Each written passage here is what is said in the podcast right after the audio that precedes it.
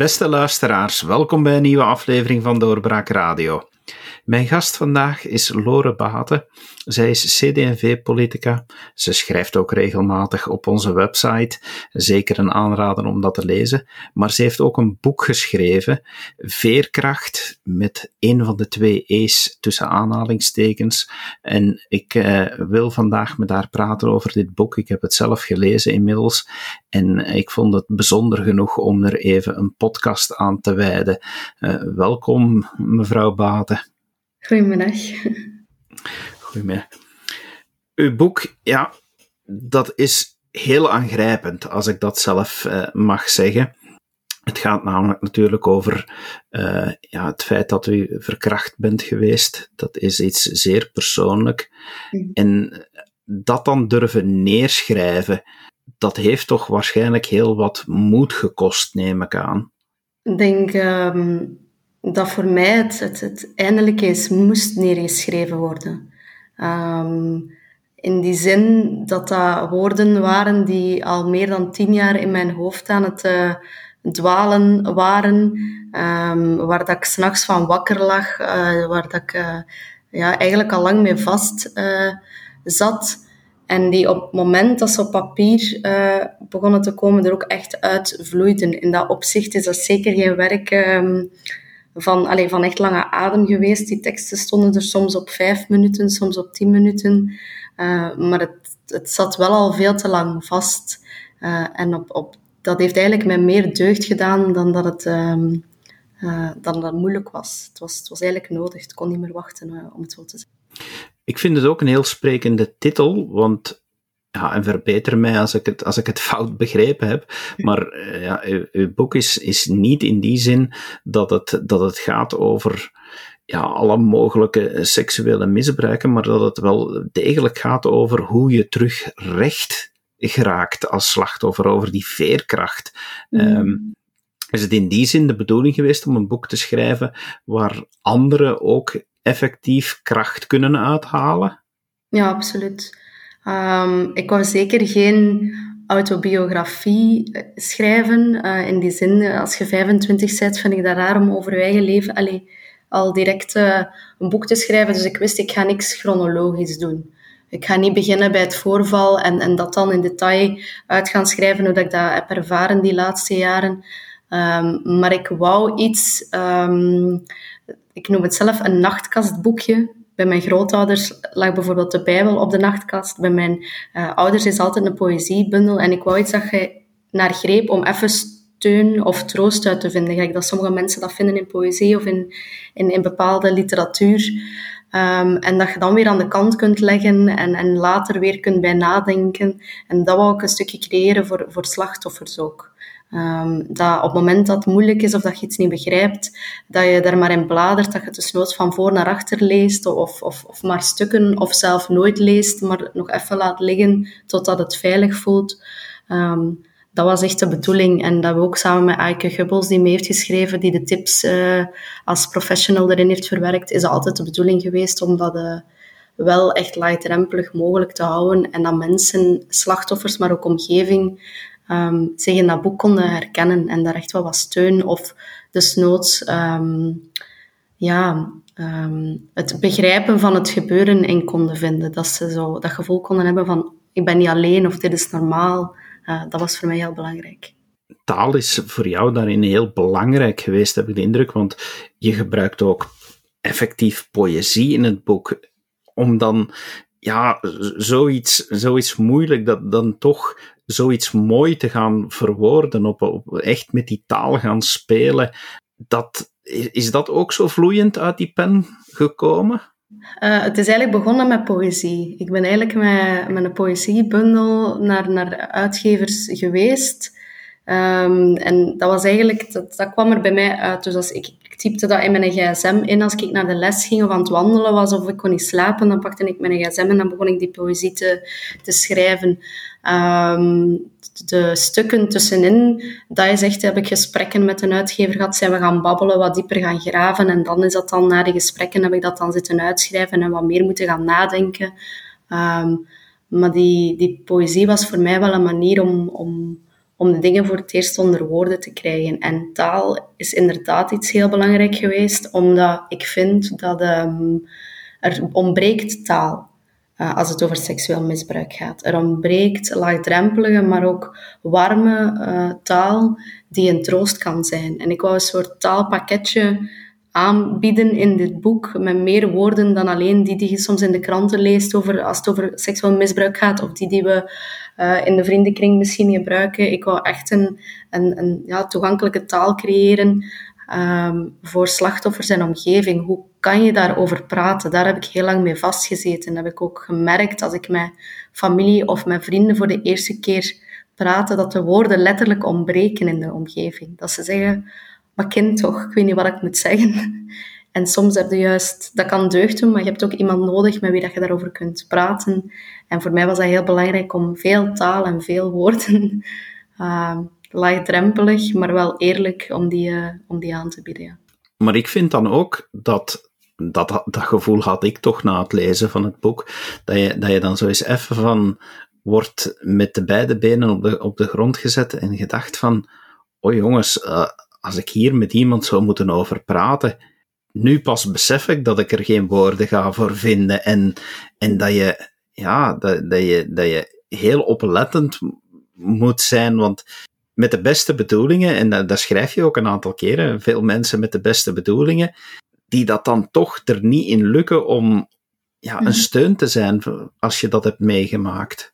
Ja, ja ik wou um, ik wou niet vertrekken van een soort. Ik merk dat bij veel andere, ook feministische schrijvers of bij schrijvers rond seksueel misbruik, ik wou niet vertrekken vanuit een soort kwaadheid. En vanuit iedereen, allee, de, de maatschappij is uh, om zeep en, en, en, en mensen. Ik wou niet gaan confronteren in de zin dat als, als man dat je het gevoel had van ja, ik, ik ben. Uh, dat je je aangevallen voelt. Dat, dat ik ga zeggen, maar jullie zijn mee in de fout of zo. En ik wou ervan uitgaan en ik geloof dat echt. Dat uh, de meeste mensen deugden, dat de meeste mensen echt de juiste bedoelingen hebben, maar met de juiste bedoelingen, of soms door onwetendheid, inderdaad niet de juiste vragen stellen, uh, of niet, uh, niet die warme omgeving of die veilige omgeving creëren die, die slachtoffer soms nodig hebt. Um, en inderdaad, er zit veel taal in, maar eigenlijk komt het erop neer dat er juist soms niet veel meer nodig is dan alleen maar er te zijn. Dat soms, een, ik zeg met heel veel woorden, dat soms geen woorden inderdaad soms het beste is.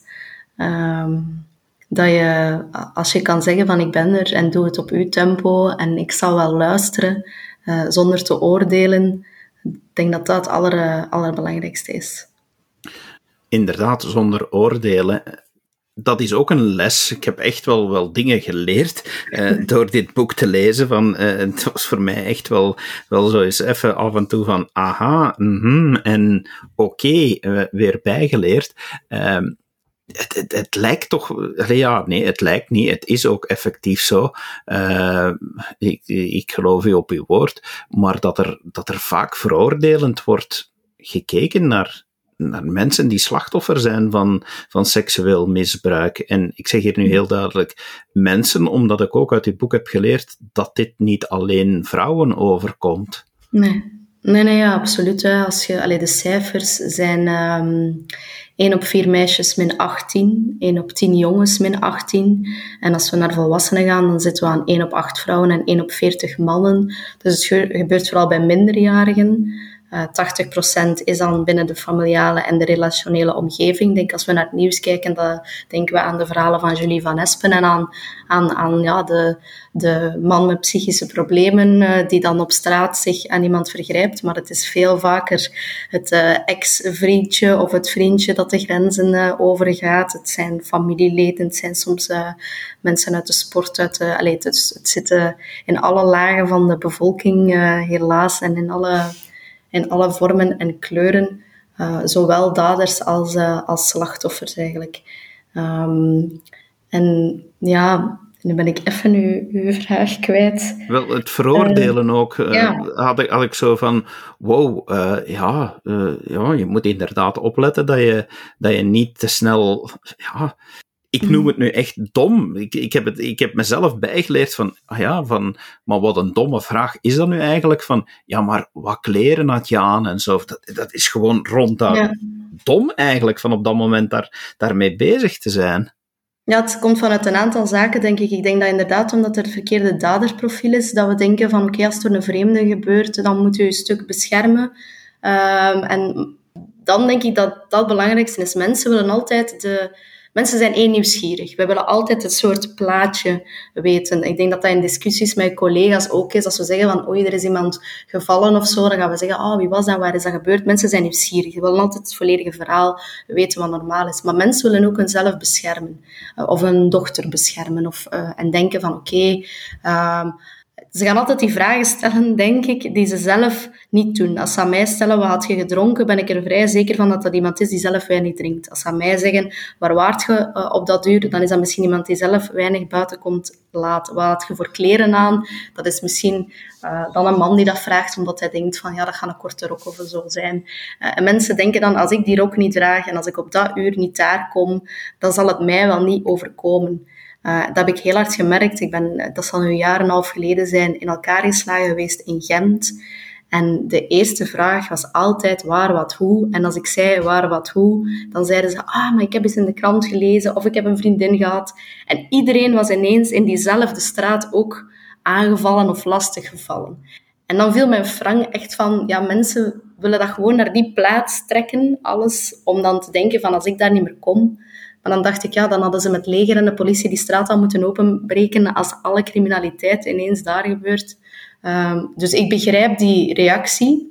Uh, en ik denk dat je daar als slachtoffer moet daar niet... Ik wil niet mensen direct gaan zeggen van je gaat victim en je bent een slecht mens daarvoor. Maar ik wil wel uh, meegeven, besef wat dat die vragen met iemand doen.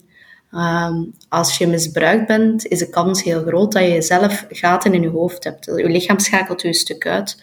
Dus dat je niet meer goed weet waarom het is gebeurd en hoe en wat. Waardoor je heel hard aan jezelf begint te twijfelen. De kans is ook groot dat je een dader hebt die, als je die kent, de schuld bij u legt. Die zegt, ja, maar ja, jij hebt mij eerst gekust of jij had dat aan. En als dan omgeving en waarschijnlijk um, er al heel veel moed bij elkaar moeten rapen om dat tegen iemand in vertrouwen te zeggen. Als die dan niet beginnen met um, amai, erg voor u of hoe voelt je daarbij, maar gaan zeggen, wat had je aan? Het een beetje een altruïstische, en ik begrijp dat, want mensen zijn nu eenmaal een stukje zo ingesteld, overweging van waar waard je, wat had je aan? Ja, dan bevestigt het, het gevoel van het slachtoffer van ik heb het zelf gezocht. En ik had het kunnen voorkomen. Um, en ik denk dat dat het allerergste gevoel is dat je het zelf gezocht hebt, want eigenlijk valt dat niet goed te begrijpen. Eigenlijk is er niet echt een reden. De enige reden is dat iemand anders u, van u misbruik maakt. Um, maar dat, um, hoe onschuldig en goed bedoeld misschien ook die vragen zijn, ze kunnen wel een enorme impact hebben.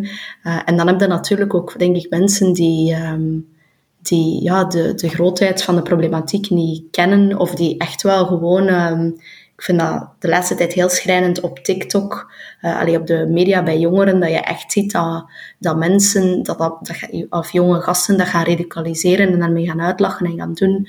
Uh, dat baart mij wel zorgen. Dat kan ik heel goed begrijpen. Ik weet nog heel goed dat ik zo op een gegeven moment echt het gevoel had van dat iemand dat boek uit mijn handen nam en, en tegen mijn hoofd sloeg om, om wakker te worden, was, was eigenlijk toen, ja, toen je inderdaad, en je hebt ze daarnet ook al genoemd, hè, de cijfers, als je dan ook hoort, 80% in de relationele sfeer, ik had dan in één keer zoiets van, wow, dit kan niet anders dan dat er in mijn omgeving mensen zijn die, die ook zoiets hebben meegemaakt. En dat inderdaad, en, en dat, dat, beschrijf je heel mooi in je boek, van hè, de, de, de, de, de moed die je nodig hebt om ermee naar buiten te komen. Dus dat ik besefte, er zijn mensen die ik ken die de moed niet hebben om dit te vertellen, of, of die mij ook, ja, de, ik, waar ik misschien niet open genoeg voor sta om, om het te kunnen aanvertellen. Ik vond dat echt zo een eye-opener van, wow, dat, uh, dat is inderdaad, we zien maar het topje van de ijsberg uiteindelijk. Ja, dat klopt. En ik denk dat dat misschien wat chockerend uh, is. En, en ik doe dat niet vaak, maar ik denk ook voor de luisteraars. Als je zegt, ja, maar ik ken niemand, uh, dan is de kans gewoon groot dat, dat er zijn mensen in uw omgeving 100% zeker. Uh, de vraag is niet, kent jij iemand, maar voelt, voelen die personen zich inderdaad veilig genoeg om dat tegen u te zeggen? Dus als jij het gevoel hebt van, ja, maar ik ken helemaal niet en ik heb dat nog nooit gehoord, ja, dan moet je toch een beetje aan zelfreflectie gaan doen, denk ik. Want ze zijn er sowieso. Um, uiteraard ligt een heel groot deel van het zelf vertellen bij het slachtoffer zelf. Als je als slachtoffer een stuk dichtklapt, uh, en ik had een hele warme omgeving, ik heb een heel goed gezin, ik heb dat er altijd kunnen zeggen, maar ik kon dat niet. Bij mij zat er ook een heel groot um, drempel van ik wil de ander niet gaan belasten. Dat is ook iets heel Vlaams, heb ik het gevoel, of heel bij ons. Want we mogen de anderen niet belasten met ons problemen. Elke huisje heeft zijn kruisje, maar gaat alles intern en je gaat dat niet te veel uh, met je mentale problemen moet je niet mee te koop gaan lopen. Dat is wel echt iets, dat een stukje die binnensmond, uh, of hoe noemt dat dat, fritters? Uh, die mentaliteit dat je die dingen binnenhoudt. Dus dat heb je zeker. Langs de andere kant heb je ook gewoon een, een, samenleving die nog niet die warmte en die veilige omgeving heeft gecreëerd om dat echt uh, te kunnen zeggen. En daar zijn we allemaal mee verantwoordelijk. Uh, dat dacht ik ook toen dat allee, geval in Gaveren van een meisje, dat dat daar niet heeft durven uh, zeggen. Ja, daar zijn we collectief verantwoordelijk voor om, om een warme en goede omgeving uh, en dat begint natuurlijk in, het eigen, in, ja, in de eigen cirkel. Daarmee wil ik niet zeggen dat je aan iedereen moet nu gaan vragen, uh, heb je zoiets meegemaakt? Um, maar er zijn wel um, dingen die je kan doen om iemand een veilig gevoel te geven. Zorgt dat iemand veilig thuis wordt afgezet, stuurt uh, zowel man als vrouw, vraagt of dat, of dat alles in orde is. En ik denk dat je dan direct wel een omgeving creëert waar iemand voelt van oké, hier kan ik hier voel ik mij, allez, hier voel ik mij goed.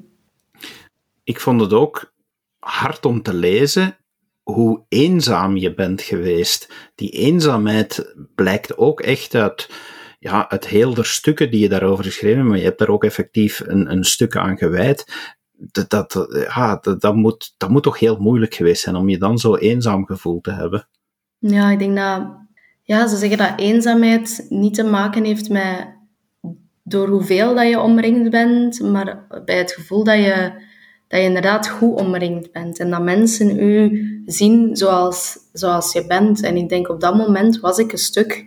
Vandaag probeer ik zoveel meer dan alleen dat te zijn. Maar op dat moment was ik een meisje van 15 dat misbruikt was. En niemand zag dat. Dat staat gelukkig ook niet op je voorhoofd. Uh, maar ik kreeg dat zelf niet, niet gezegd. En ik heb mij daar heel eenzaam gevoeld. Omdat toen toen dacht ik dat niemand dat meemaakte. Nu vandaag weet ik dat die cijfers tragisch hoog zijn. Maar toen, ik dacht dat niemand dat zou begrijpen. En je denkt om een duur echt dat, de, de gevolgen die je mentaal soms ook daarvan hebt, dat, dat, dat je dat je, eigen aanmaakt, of dat je dat verzint, of dat je maar overdrijft. Um, ja, dat, dat, dat, is wel iets dat... Um, die eenzaamheid was wel heftig. Ook als ik het bijvoorbeeld in een relatie kon vertellen, je voelde nu toch eenzaam. Wat mij heeft geholpen is um, lotgenoot te vinden daarin. Um, omdat je kan denk ik nooit echt begrijpen wat dat is als je dat niet hebt meegemaakt. Je kan daar begripvol voor zijn, je kan daar ruimte voor creëren, maar je kan dat denk ik nooit echt helemaal vatten als je dat niet hebt meegemaakt. En uh, pas als ik iemand had, en daarmee was dat boek voor mij ook belangrijk. Ik, ik kan niet voor iedereen, uh, bij iedereen langsgaan of bij iedereen bellen, maar voor mij was dat boek belangrijk dat mensen, die, die, dat dat die eenzaamheid doorbrak. En dat hoor ik wel dat dat gebeurt. Dat, dat kan ik heel goed geloven en ik ben er zeker van dat wat je net zegt, het, het kunnen begrijpen, ja, dat zelfs wie zijn best doet, het niet kan begrijpen als je dat niet hebt meegemaakt. Want ik weet ook, of toch voor mezelf, hè, want natuurlijk moet ik daar ook voor mezelf spreken als lezer van je, van je boek, een heel ontroerend moment, echt een moment waar ik moest slikken en dacht van, wow, uh, ja, dat is als je schrijft van, van hoe belangrijk het voor je was om van uh, je vriend te horen, ja, hoe voel jij je? Uh, en ik had echt zoiets van, wow, dat is die echt pure, simpele empathie. Hoe, hoe belangrijk dat dat, toch, uh, dat dat toch nog wel is en hoe weinig voorkomend het blijkbaar wel is. Ja, dat is wel echt iets dat, en dat, dat doet me met de dag meer pijn. Uh, en ik denk dat ik daar niet altijd een goede stil voor heb gevonden in de politiek. Maar empathie is zo belangrijk en soms zo schaars. Ehm, ik weet eigenlijk niet hoe dat, dat komt. Ik denk al als, als in mijn jeugd dat ik altijd in een zeer empathische, misschien overempathische omgeving, een veilige omgeving ben opgegroeid. En als je dat zo je eigen vleugels slaat, dat je dat toch, ehm, dat dat soms toch wat wegvalt. Uh, en, in, en zelf in relaties, um, ja, ontbreekt dat soms. Je kunt de andere, iemand graag zien of iemand van iemand houden, is nog niet hetzelfde als, als inderdaad empathisch zijn. En je kunnen verplaatsen in de andere. Uh, wij zijn heel vaak, en dat is ook maar menselijk, met onszelf bezig en hoe dat we onszelf goed kunnen voelen. En, en als we iets voor iemand doen, is dat ook maar zo je in een ander plaatsen en er soms van uitgaan en dat ook die andere misschien met een rugzak loopt die je niet kent. Dat heeft mij in, in mijn vriend heel hard verwonderd. Ik denk niet dat het voor niks is dat hij verpleger is.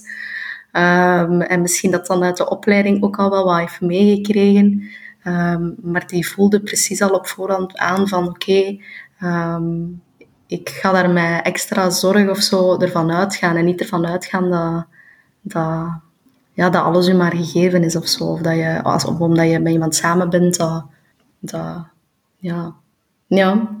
Ik weet niet dat ik het uh, perfect moet uitleggen. Ik denk gewoon dat er wordt heel veel van het slachtoffer verwacht om zelf te communiceren en om dat zelf naar boven te halen. En voor mij deed dat wel eens deugd dat, dat de communicatie van, van de andere persoon kwam. En dat dat was van, weet ik ben er en uh, ik vraag aan u wat dat jij ervan vond. Uh, ja, dat, dat heeft mij heel veel... En ook de eerste keer vragen van, mag ik u kussen? Dat was, dat, dat was voor mij echt een verademing, ja. Ja, ik word er opnieuw stil van. Dat is echt... Uh dat is echt heel bijzonder om, om daarbij stil te staan en, en daar is de, de nadruk op te leggen. Want uiteindelijk, ja, en daarmee dat ik het een goed boek vind, is het dat, dat het echt u doet nadenken over, over bepaalde dingen.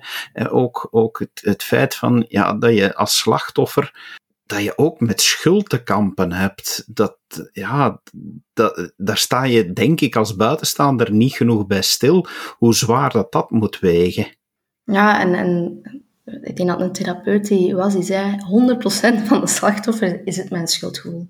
Dat komt daar automatisch bij. En dat is ook uit die reflex van, ik wil dit voorkomen. Dus ook het slachtoffer zelf gaat denken, ik mag niet meer dat aandoen, of ik mag dit oorzaken te zoeken om dat, om dat te proberen oplossen. Um, en ja, familie waarschijnlijk en, en omgeving, de mensen die het liefst ziet waarschijnlijk ook, willen je ook een stukje beschermen. Uh, maar dan ga je echt inderdaad al die druk bij dat slachtoffer leggen, terwijl je moet gaan kijken, zeker als samenleving, maar waarom hebben we daders en waar zit daar het probleem en hoe, hoe kan je dat aanpakken? Maar schuld is, um, um, is wel een moeilijke die lang blijft plakken. En dat hoorde bij veel slachtoffers, dat er echt door meerdere mensen, door jezelf, maar ook door je omgeving moet gezegd worden van, maar je kon hier niet aan doen. Um, maar je hebt het wel een stuk overleefd. En ik denk om van schuld af te raken, moet je ook terug, um, moet je denk ik terug je, je doel en je passie en goed omringd zijn en dingen in het leven vinden, denk ik. Moet je ook wel ook uit die eenzaamheid geraken. Um, want soms denk je dat je nog je, je grootste saboteur bent. Ook, ook al zijn er zelf slachtoffer, zijn er veel die met een interne stem zitten van zie je wel, ik had het wel verdiend en niemand gelooft u. En je, allez, je stelt u aan en je zit er nog niet over en we zijn zoveel jaar verder. En, en waarom, alleen doe toch normaal. En soms zijn we onze eigen grootste, grootste vijanden, denk ik dan. Wat moeten we, en met we bedoel ik eigenlijk iedereen, maatschappij, mensen rondom, uh, rondom u, ja, algemeen, wat moeten we nog echt wel beter doen om slachtoffers van seksueel misbruik of, eh, te kunnen ondersteunen, te kunnen opvangen, er, ook ervoor te kunnen zorgen dat, dat het minder gebeurt. Waar, waar liggen de verbeterpunten volgens u? Voor mij ligt dat in de communicatie. Voor mij ligt dat echt in in basiscommunicatie. En dat is de verantwoordelijkheid van ouders, denk ik, die hun kinderen opvoeden. Um, dat is de verantwoordelijkheid, vind ik, van scholen in de seksuele opvoeding. Uh, bij mij is er een, uh, wat was het, een condoom over een komkommer getrokken. Ze hebben een tampon in het water gestoken. Dat was heel veel hilariteit. En dan zijn er zo vijf SOA's op een PowerPoint laten zien. En dat was seksuele opvoeding. Um, daarvoor hadden niet veel meer goesting in seks, denk ik. Maar je wist ook helemaal niet wat is consent, wat, wat is toestemming, hoe communiceer je. Uh, wat moet je doen als iemand slachtoffer is? Hoe kan je helpen? Wat is misbruik? Dat is iets dat totaal niet gezien wordt. Uh, maar ook in relaties is communicatie zo belangrijk. Uh, uw eigen leren kennen, de ander leren kennen, weten wat hij wilt. Um, daarover kunnen praten zonder dat een ander het gevoel heeft. En dat is niet makkelijk. Uh, dat je dat hij het niet goed doet of zo, of dat je die daarop wijst. Of, of ik denk dat, en, en ik denk dat communicatie echt iets heel, um, heel fundamenteel is om beter te begrijpen wat grenzen zijn, wat kan en wat niet kan.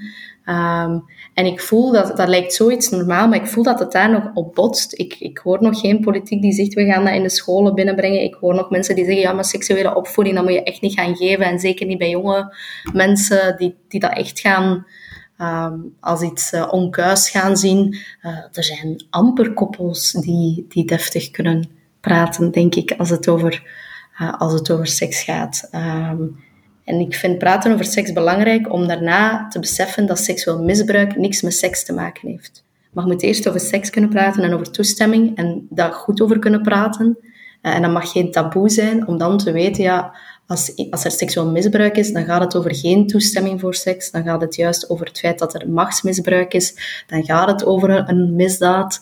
Um, en, maar zolang dat we niet over dat eerste kunnen praten, over intimiteiten, dan denk ik dat het moeilijk is om, om, om, um, om toch een... Want ja, ja, natuurlijk echt criminele dingen ga je altijd hebben en daar ga je hard voor moeten straffen en dat moet je als maatschappij... Maar dat, dat voel ik dat we daar klaar voor zijn. Er is altijd een soort collectieve schokbui dan in de samenleving, in de politiek. En dan zijn we allemaal heel kwaad. Maar dat gaat dan weer liggen. En bij de volgende tragische voorgeval komt dat er weer op.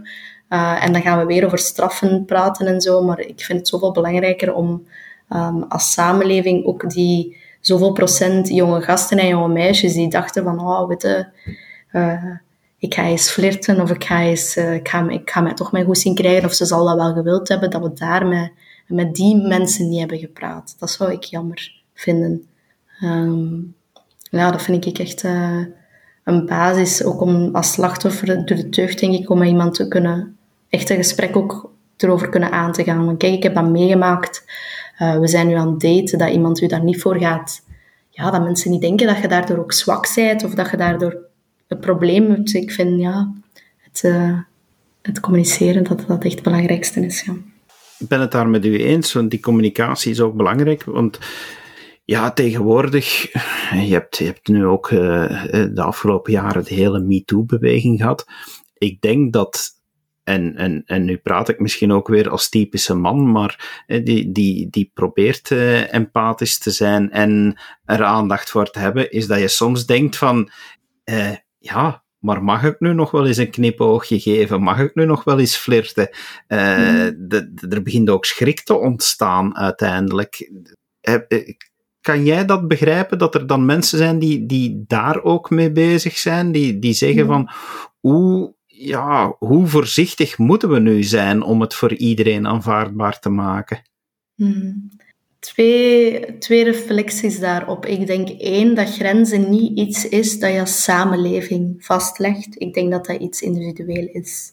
Um, en dat je moet leren om individueel dat gesprek aan te gaan en aan te voelen. Ik vind niet, en zeker niet dat de politiek dat moet doen, uh, moet gaan zeggen, kijk, uh, je mag geen deur meer gaan open doen, je mag niet meer fluiten, je mag niet meer... Ik denk, Um, nu over op straat gaan, gaan roepen uh, en gaan toeteren. Uh, ik ben deze week bijna van mijn fiets gevallen omdat er een vrachtwagenchauffeur het nodig vond om te toeteren en uh, iets zeer ongepast naar mij te roepen. Dat vind ik al bijna verkeersagressie. Um, dat vind ik echt gevaarlijk. Ik vind als het daarover gaat, dan moet, allee, dat, dat, dat vinden velen, dat is echt niet, echt niet zo aangenaam. Maar als het gaat over, kan ik nog iemand een compliment geven? Ja, ik denk dat je dat, dat je dat moet aanvoelen en dat je daar ook fouten in, in, in mag en, en kan maken. Ik vind dat zeker niet iets dat, dat we moeten, of dat ik ook niet als slachtoffer, die waarschijnlijk mijn grenzen zullen iets terughoudender zijn, terwijl anderen uh, daar allemaal wat opener over zijn, uh, dat we dat moeten gaan vastleggen. Het, uh, het tweede wat mij heel hard opvalt, uh, ook in de mens, bij de mensen en de mannen zeker die mijn boek lezen, zij die twijfelen aan zichzelf en denken van oei, ben ik, over de grens gegaan of, of mag ik dit of mag ik dat. Maar echt vanuit een soort twijfel. Dat zijn vaak echt de mensen die het goed bedoelen. Dat zijn echt degenen die een stukje mee veranderingen in gang zetten. Dat zijn de mensen, denk ik, echt ook met een goed geweten die het goed willen doen. En ik vind het zonde dat soms zij zijn die dan aan hun eigen gaan twijfelen. Want het zijn degenen die dan kwaad zijn en roepen, we mogen wij dan niks meer. Waar ik soms wel een beetje van weet, ja, maar meneer of mevrouw, u gaat wel over de grens. Um, ik ervaar dat heel hard in, in mijn omgeving. Dat het juist die mannen zijn waar ik van weet, die zouden geen vlieg kwaad doen. Die toch nog twijfelen en denken van, oei, ik heb eens niet gevraagd, is alles oké voor u? Ik heb niet gezegd, mag ik u eerst kussen? Uh, maar ik ben ervan overtuigd dat zij dat wel zullen doen in, in nieuwe situaties. Um, en het is jammer dat juist degenen zijn die roepen, MeToo is overdreven en je mocht al niet meer, niks meer. Dat zijn juist die mannen en vrouwen waar ik soms van zou willen dat ze ook een beetje twijfelen. Ehm, en mijn manier is echt om zo weinig mogelijk weerstand te creëren. Want dat vind ik soms wel jammer in het MeToo-debat, is dat je wel mensen krijgt die direct op die, die zo in extremen gaan. Ik voel dat bij sommige jonge vrouwen ook, die zo um, daar ja, soms bijna fundamentalistisch of heel extreem en radicaal ingaan zijn, dat je mensen automatisch tegen de borst gaat stoten. En dat mensen automatisch gaan zeggen van, ja, allee, uh, niks mag meer. Sorry, maar een verkrachting mag niet. Een compliment geven wel. Zo simpel is het voor mij. Maar als dat allemaal humor moet ook kunnen, vind ik. Alles is context. Uh, als wij uh, in het debat alleen nog maar gaan hebben over de moppen die in FC de kampioenen gemaakt worden naar de vrouwen. Ja, sorry, maar daar lig ik niet van wakker echt niet. Ik lig wel van wakker dat mijn dochter, als ik ooit een dochter van 15 heb, hoop ik dat zij nooit moet meemaken wat ik heb meegemaakt. Hoop ik dat zij s'nachts over straat kan lopen, ook eens kan gaan joggen in het park, zo'n dingen. Ik lig echt niet wakker van uh, iemand die zegt schone jurk aan, zelf fluiten. Ik vind het irritant. Uh, maar als het mijn veiligheid niet, niet aantast, is dat ook niet het allerergste. Maar mij irriteert dat langs beide kanten heel hard als dat debat daartoe wordt wordt verengd of wordt uh, daarmee, als je van die mannen gelijk chef Goeibergs hebt, die zo zeggen van ja, je moet je benen open. Laat, laat die, ik heb zo het gevoel, laat die mannen maar brullen. Ik, ga mij daar, ik wil me daar niet over irriteren. Ik ga die toch niet... Maar ik, ik wil wel dat gesprek met die modale burger aangaan en niet over ja, de moppen en opmerking over Carmenneke in FC de kampioenen. Wel over wat is toestemming. Dat is voor mij echt fundamenteel. Wat zijn de leukste reacties die je al hebt gekregen nadat je boek is uitgekomen? Ja, de, aller, de allermooiste was, uh, ik was uh, op een begrafenis aan het kerkhof en er sprak een mevrouw mij aan. Ze zegt, ja, je bent toch Lore Baten? Dus ik dacht, ja, in Sint-Niklaas, dat zou wel iets politiek zijn. Ik zeg, ja, um, ze zei van, ja, um, ik, heb, uh, ik heb je optreden gezien. Dat was toen op, op VTM, denk ik. Um, ze zei, ik ben 80 jaar en ik dacht, als zo'n meisje van 20 dat kan, dan moet ik dat ook kunnen. En ze zei, ik ben op mijn 12 misbruikt, dat is dan 68 jaar geleden. En na 68 jaar heb ik het voor, ben ik voor het eerst aan de psycholoog geweest. En heb ik het ook eindelijk tegen mijn man kunnen vertellen. Dat is voor mij, dat blijft de mooiste, uh, de mooiste reactie. Maar ik heb ook uh, een papa gehad die... Um, die het had gekocht, die het stiekem het boek in, het in de kamer van zijn dochter had gelegd, omdat hij wist dat ze het had meegemaakt. Um, slachtoffers die zeggen, ik ben aangifte gaan doen na het boek. Uh, vriendjes die helemaal tot in Sint-Niklaas rijden om een gesigneerd exemplaar voor een vriendin te komen halen. Het is, um, het is hartverwarmend. Um, en ja, voor mij had bij één persoon, bij die mevrouw van 80, had... Uh, dat had al reden genoeg geweest om, om ook het boek maar te schrijven. En er komt helaas ook veel kritiek. Er zijn mensen die, en ik weet wie het zijn, maar er zijn mensen, en helaas is dat misschien het lelijke van de politiek, die zeggen van ja, ze doet dat puur voor aandacht en ze doet dat voor politieke carrière. Uh, en uh, ze gebruikt daar misbruik voor op tv te komen en dat soort dingen. Weet je, um, als dan zo'n vrouw zegt, ik ben al 60 jaar eindelijk naar een psycholoog geweest, dan denkt, weet je, mannen, babbel maar, zeg maar. Uh, so what? Zelf als het voor aandacht was, je doet er tenminste iets goed voor. En uiteraard is dat het niet, hè, want je verliest er soms meer aan dan dat je eraan wint. Um, En het is zwaar om daar ook als persoon telkens aan herinnerd te worden, want dat is wel wat een boek zo doet. Ehm, maar ik ben enorm blij ehm, dat het ja, zaken in gang zet. Ik denk dat dat inderdaad een heel mooie conclusie is, dat het boek zaken in gang zet. Ik kan daarvan getuigen. Het heeft bij mij zaken in mijn hoofdje in gang gezet. Um, dus iedereen die nu luistert en het boek nog niet gelezen heeft, volg de link die ik zal plaatsen. Koop het boek, lees het, uh, spreek erover. Het is echt uh, ja, iets wat een hele hoop in gang kan zetten. Uh, mevrouw Baten, dank u wel dat u de tijd hebt genomen, dat u de energie hebt gehad om, hier, om hierover te spreken in onze podcast. Ik ben er echt uh, blij mee dat we dit hebben kunnen doen. u ook bedankt om mij uit, uit te nodigen. Dat is al het begin van het gesprek. Dankjewel, beste luisteraars, en uh, graag tot een volgende keer. Dag. Dit was een episode van Doorbraak Radio, de podcast van doorbraak.be. Volg onze podcast op doorbraak.be/slash radio of via Apple Podcasts, Overcast of Spotify. Bezoek ook onze website op doorbraak.be en steun ons door een vriend te worden van Doorbraak.